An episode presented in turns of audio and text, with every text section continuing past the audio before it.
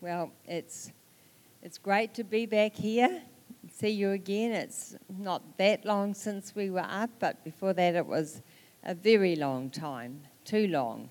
So it's really nice to be here. I've got um, my friend Lois here, and Lois is Pastor Sam's mother and my daughter's mother in law. So we've got lots of ties in or ties up there, which is good.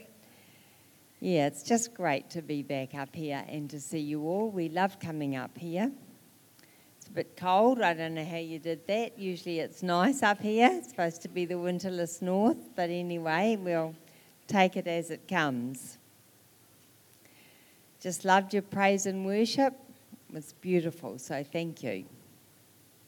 Well, I want to talk about having an undivided heart.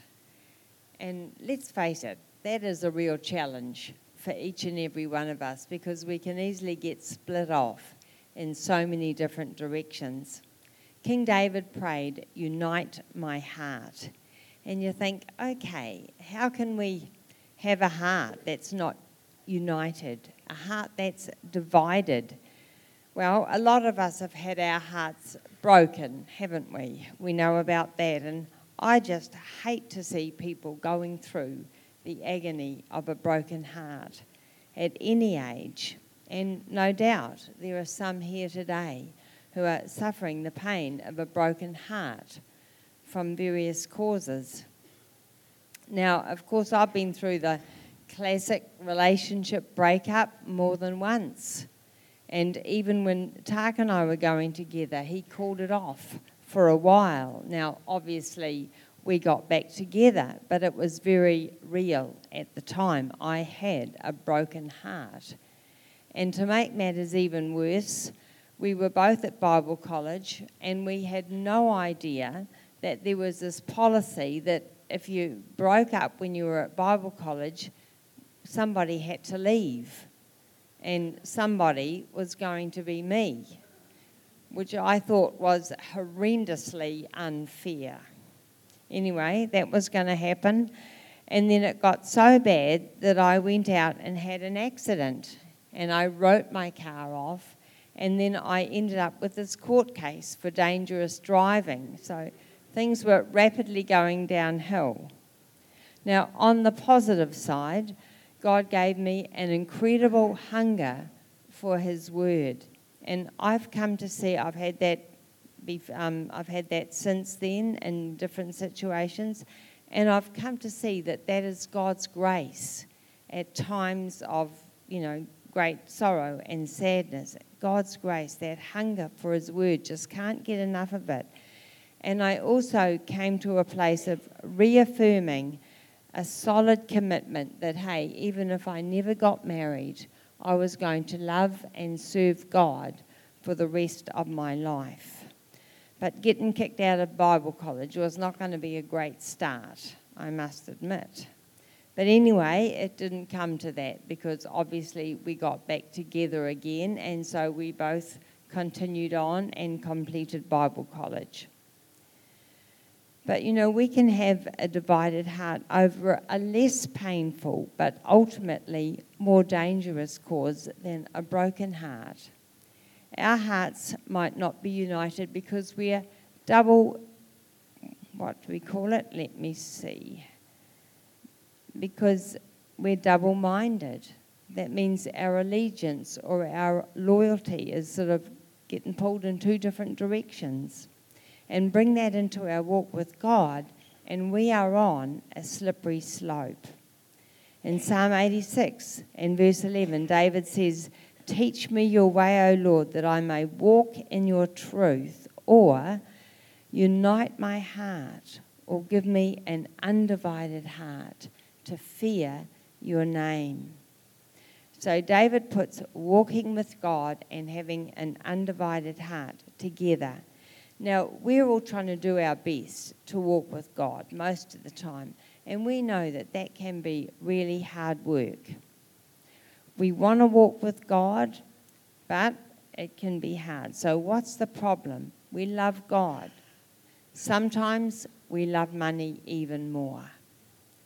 We desperately want a relationship with God, But sometimes we're just as desperately addicted to drugs, to alcohol, to gambling, to porn.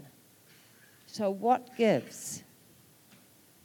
Well, there's that age old tug of war that goes on inside of each one of us to varying degrees. On one hand, we love God, we're chosen, we're born again, we're filled with the Holy Spirit. But on the other hand, we're weighed down with these feet of clay. We're Adam's race. You know, we're made of dust. You know, that flaky stuff that tends to crumble under pressure.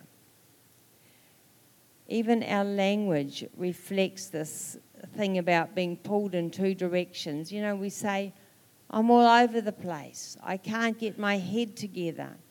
I'm falling apart. I need to pull myself together.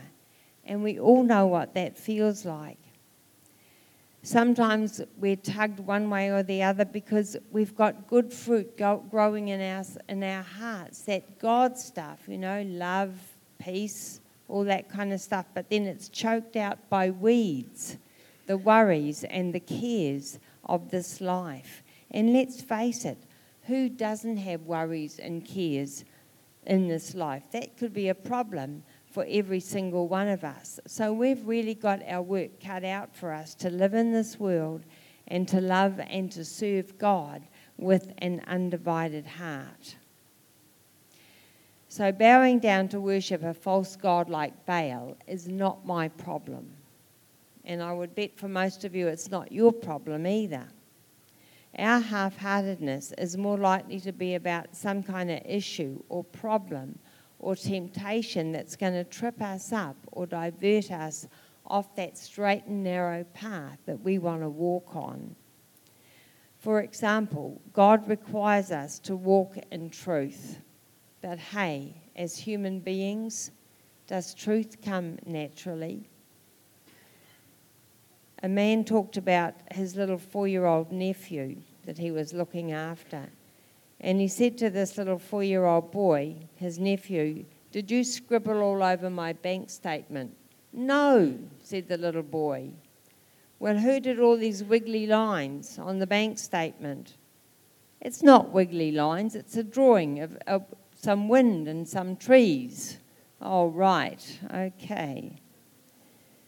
We see that it's getting a lot colder and darker in the mornings now. It's getting so much harder to get out of bed in the mornings and have a prayer time, right? Yeah. Some Christians agonize over tithing. Will I tithe now? Or will I wait for that elusive time when I can afford it, which often means never? Sometimes the problem is not about making the wrong choice, it's just about not making a choice at all. We want to have our cake and eat it too.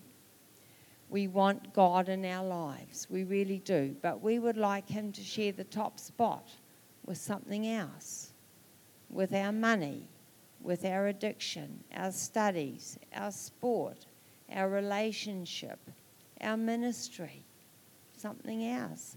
And most of those things are good things. But if they have, you know, the top spot, if we let them take over our affections, if our heart is not fully set on God, those things can become like an idol to us. Someone said that a person with a divided heart can't decide what team they're on. They can't decide what uniform to wear. They act single even when they're married. And they're like your proverbial chameleon. They're just absolutely skilled at fitting in to any situation. Well, we could never say that the Old Testament prophet Daniel was skilled at fitting in. He was skilled at standing out, not always very healthy. He was a role model of a man with an undivided heart. He never compromised his faith, even if that could have meant a gruesome death. You know, Daniel never forgot who he was. He never let the culture of Babylon invade his soul to the point where it overwhelmed the culture of God within. And he spent almost his entire adult life swimming against the tide. And if we want to remember who we are and love and serve God with an unbelieving heart, we're going to probably have to spend a, lot of time swimming against the tide in our culture today. Daniel's life was set apart for God, and I just want to have a little look at this. Leviticus 8 and verse 23. Moses slaughtered the ram and took some of its blood and put it on the lobe of Aaron's right ear, on the rum, thumb of his right hand, and on the big toe of his right foot. Yuck. Moses was setting Aaron and his sons apart for their job as priests. Now, nowadays, we'd probably just lay hands on them, pray for them, and maybe anoint them with a little drop of oil. But back then, it was real messy. Blood from a sacrificial animal was put on their right ears, their thumbs, and their big toes. Now, the blood on their ears, that was consecrating their hearing hearing from God and obeying His word, because hearing is about obeying. Their thumbs were set apart for their sacred duties, in other words, their work. And their big toes, well, that was about their walk, their walk with God. David prayed, Teach me your way, O Lord, that I may walk in your truth. Give me an undivided heart to fear your name. So, walking is a key to having an undivided heart. We've got to get the walk right. Now, I walk in the mornings. Any walkers here? Just us. Just us two. Okay, well, we're the walkers. Well, we walk in the morning. Now, even if I've got a headache, I walk. And there are a lot of people out there who are sick, who are in pain, who are struggling with all kinds of problems, but they're still out there walking. You don't need any special gear. You don't have to pay any fees. You just go. There are untold people who can't run, can't play rugby, can't afford to play golf, can't swim, but they can still walk. And like most walkers, I'm out there most days. If it's raining cats and dogs and blowing a gale, then okay, I might give it a miss. But in the natural, walking is pretty much a daily activity. And likewise, our walk with God is a daily activity. Prayer and Bible reading is a daily activity. The Bible says we walk in truth, and that's about knowing God's word, applying it, and doing our best to live in obedience.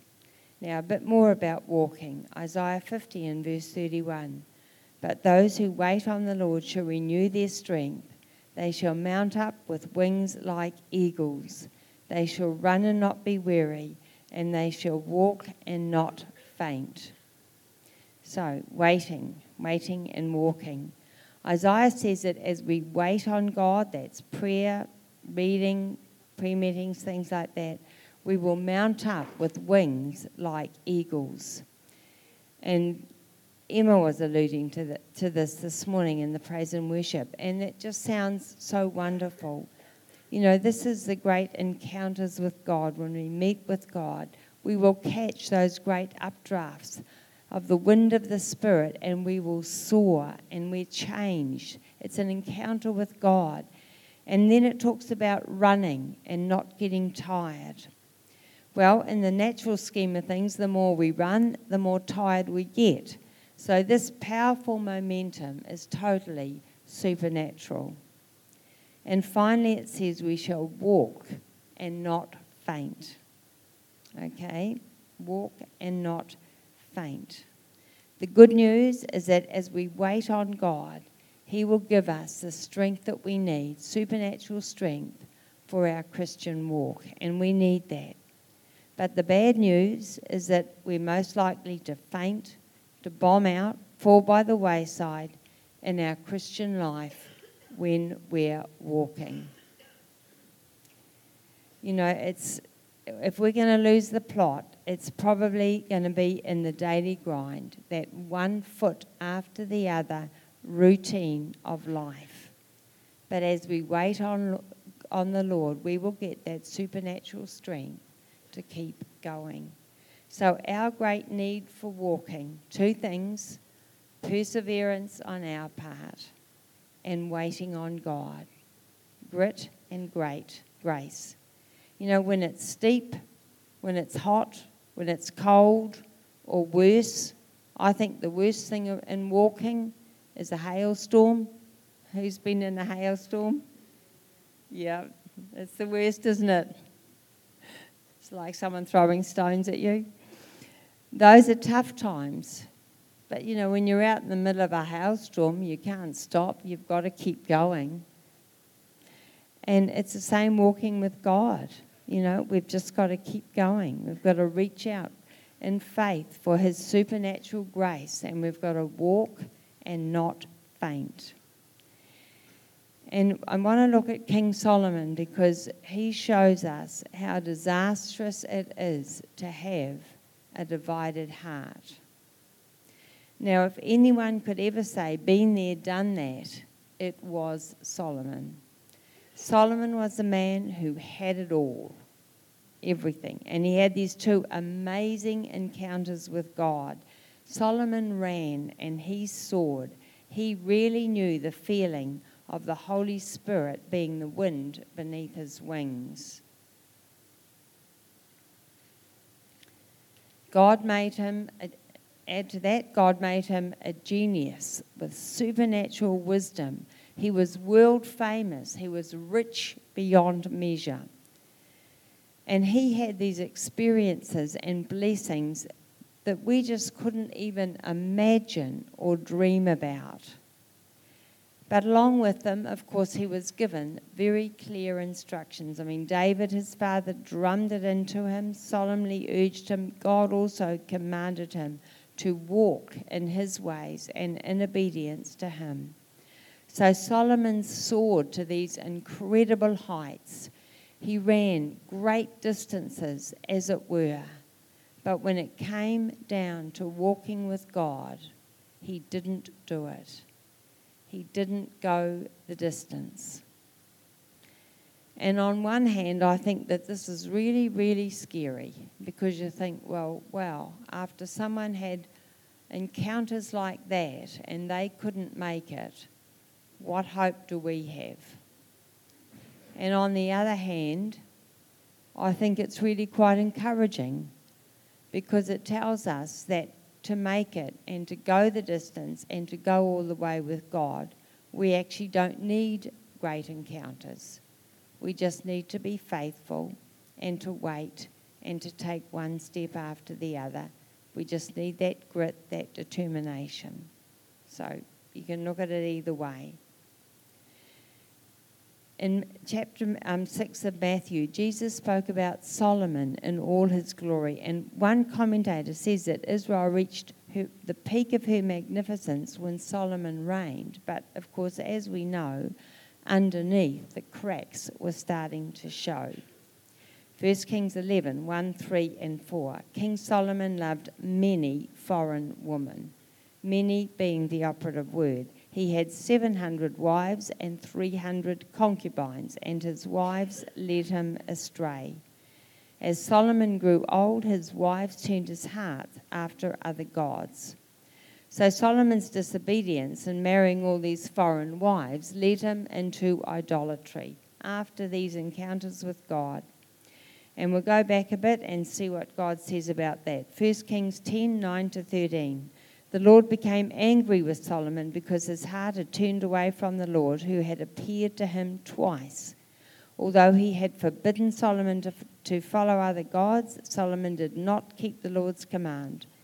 So the Lord said, Since this is your attitude, I will most certainly tear the kingdom away for, from you.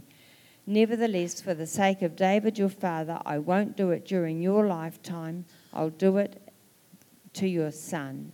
I will not tear the whole kingdom from you, but I will give him one tribe for the sake of David. So stick with me now as we go through a couple of historical facts. This is really important for understanding all the historical books of the Old Testament, and also it just shows us the tragedy and the tragic legacy that Solomon left because of his idolatry and how he didn't walk in God's ways. There was wars, loss of lives, families ripped apart, and this whole nation just going deeper and deeper into sin and idolatry until the worst came to the worst. So, first of all, the division of the kingdom. Now, you all know that Saul was the first king of Israel. Saul, the first king, he had the 12 tribes. And then he did no good, God took him out. And David was the next king, second king, he had the 12 tribes. And after David died, King Solomon, his son, ruled the 12 tribes. And after Solomon died, as we've just seen, Rehoboam took the throne, but God had said that he would rip it out from his hand. Now, back then, this was a few thousand years ago, but there are some things in life that never change. And back then, the Israelites were hurting because they were having to pay really high taxes. And they didn't want to pay high tax anymore, so when Solomon died, they went to Rehoboam and they said, Will you reduce the tax? And he said, Well, give me a few days to talk to some people and think about it, and I'll get back to you. And so after a few days, he came back and he said to them, My father made your yoke heavy, I will make it even heavier. My father scourged you with whips, I will scourge you with scorpions. That is not the way to win friends and influence people. And so after that, they had a civil war. And a royal official called Jeroboam. Okay, now this gets tricky, all right? We have Rehoboam the king, we have Jeroboam the royal official who led the coup. Rehoboam, Jeroboam.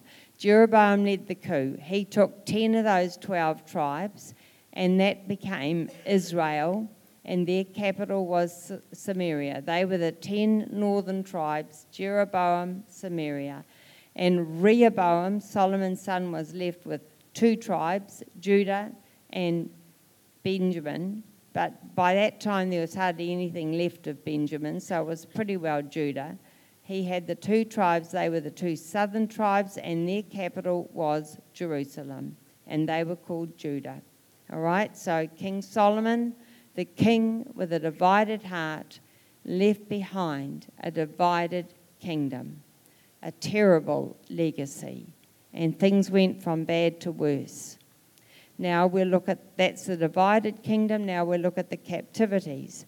Now, of course, God's plan was for each of those kingdoms to go on in a godly way, for the kings to rule in a godly way, but things did not go according to plan. And with Israel, the, the 10 tribes, they had a whole lot of kings, and every single one of them gets an E rating in the Bible E for evil. They were all bad. After 200 years, God had had enough. God was sending prophet after prophet after prophet and doing everything he could to try and get them back to him, but they wouldn't listen.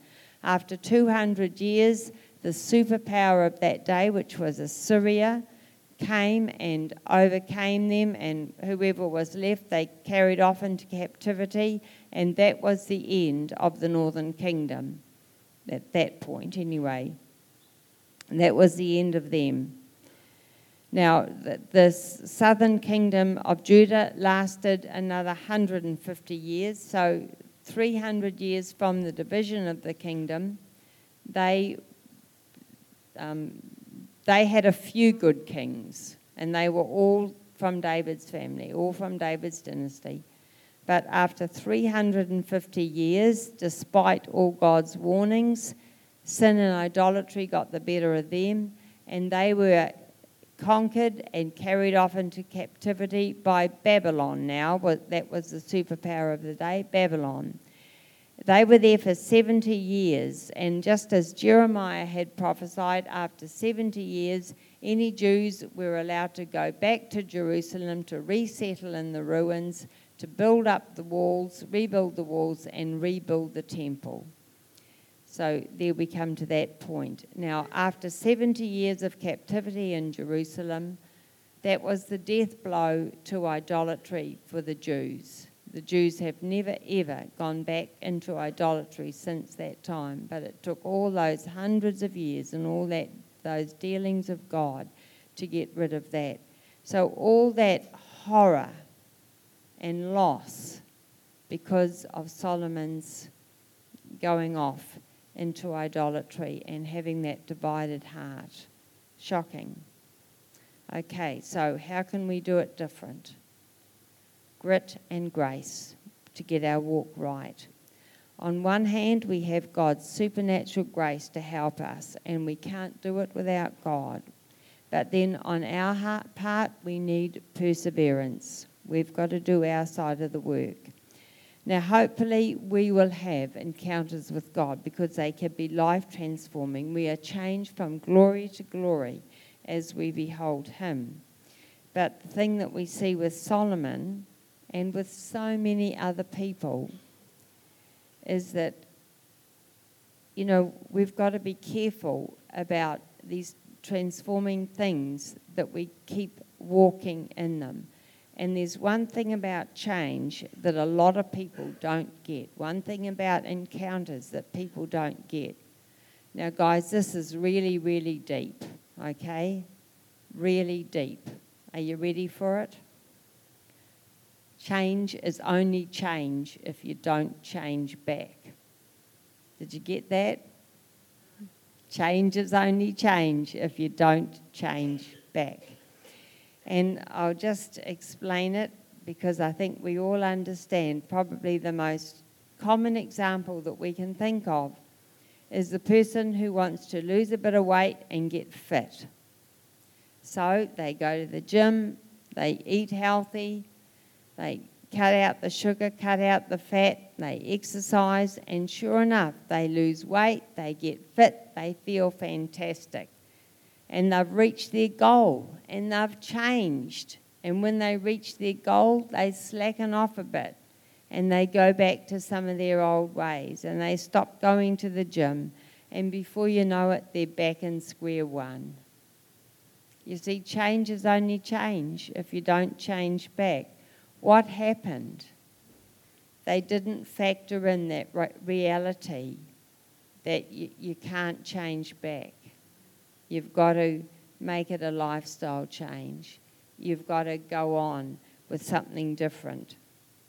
You know, I know a person who was an absolutely hopeless alcoholic, and they met with God, and you know, they got off the booze, they got saved, everything changed, and they had this amazing testimony, and they helped untold people in the church and in the community.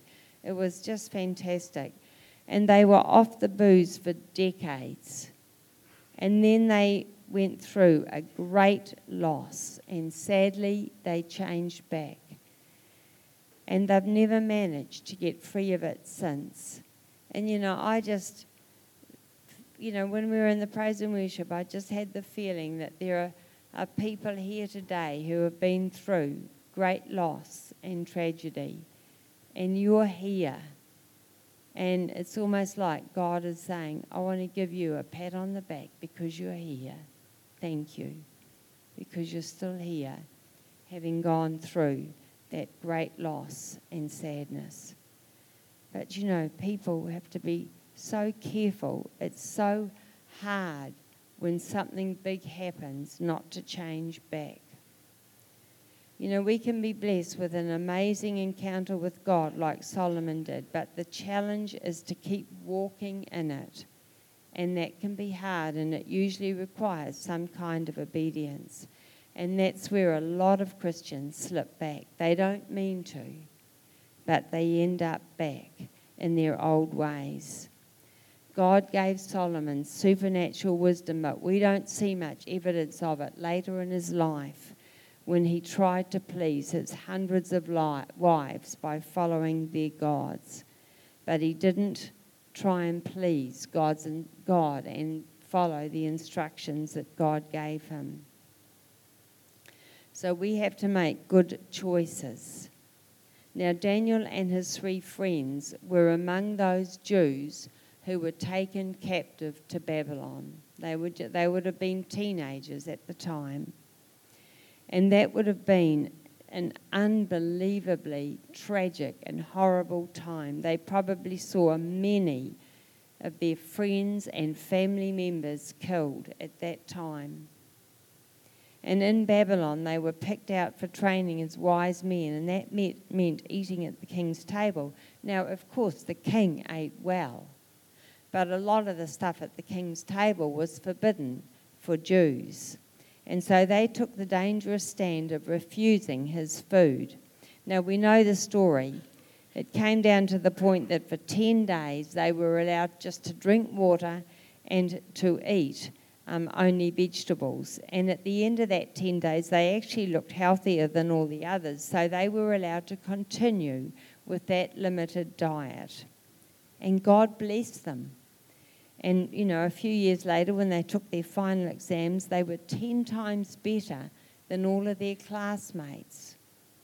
Now, just one little thing here that we, we see is that we've got a better chance of walking with an undivided heart if we walk with others who are like minded and can encourage us along the way.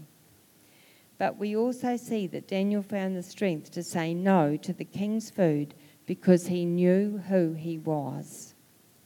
He was forcibly ripped from his homeland. He was put into a training program that he didn't choose. He was given a new name. Who knows what else happened to him? He was made to learn a foreign language and a totally pagan culture, and he was put to work serving in a Babylonian court. But he never forgot that he was a Jew. He never forgot that he was one of God's chosen people.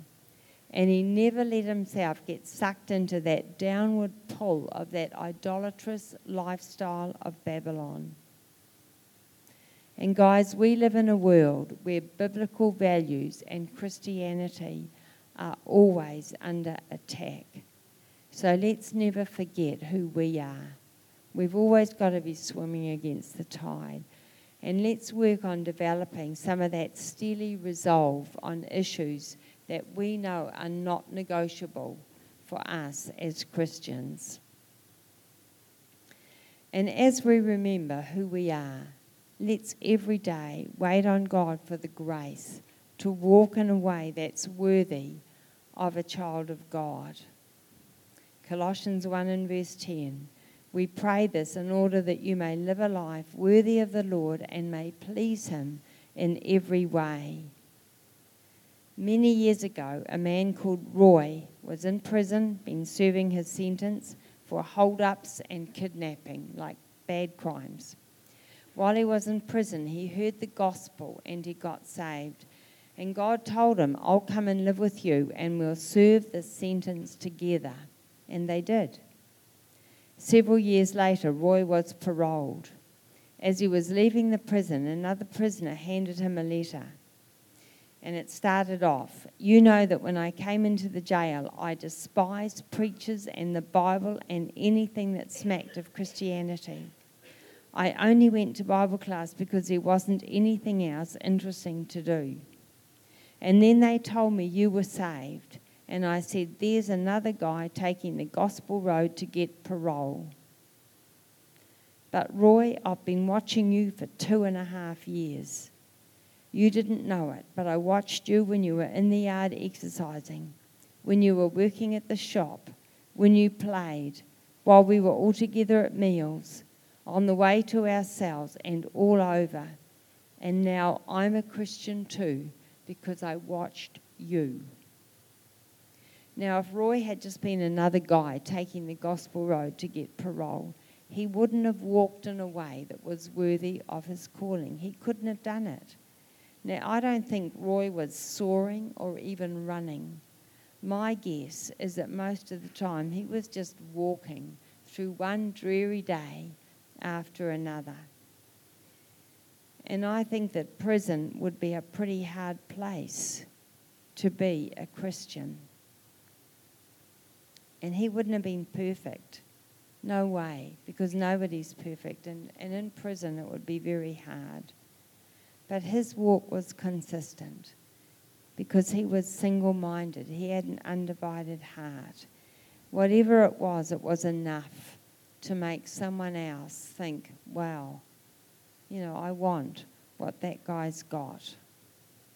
So we can walk worthy even when the walking is tough. You know, God has set us apart and He wants us to serve Him with a united or an undivided heart, not going off in two different directions. We must never forget who we are. We are Christians, we belong to God. We've got to make God our top priority. And there's two important things to walk with God, and that is to wait on Him for His grace and just to persevere and to keep putting one foot after the other. Now, some of you might be thinking, hey, but you don't know about my problem, my issue, my addiction. No, I don't. But keep walking. People people with all kinds of problems are walking. You can still walk with problems.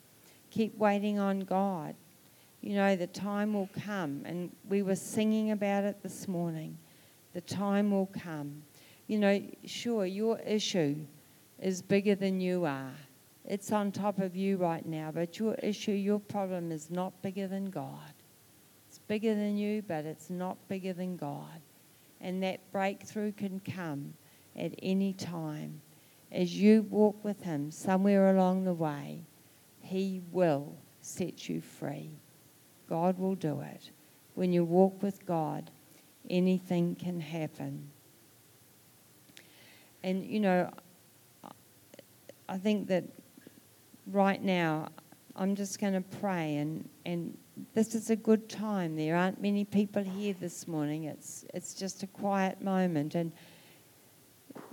perhaps if we can all stand, because that can just help. And if, if you're here and if, if you're thinking, oh, you know, you don't know what my problem is, or maybe you're really struggling with that internal tug of war. You know, you want to walk with God, but sometimes there's other stuff going on that's almost overwhelming.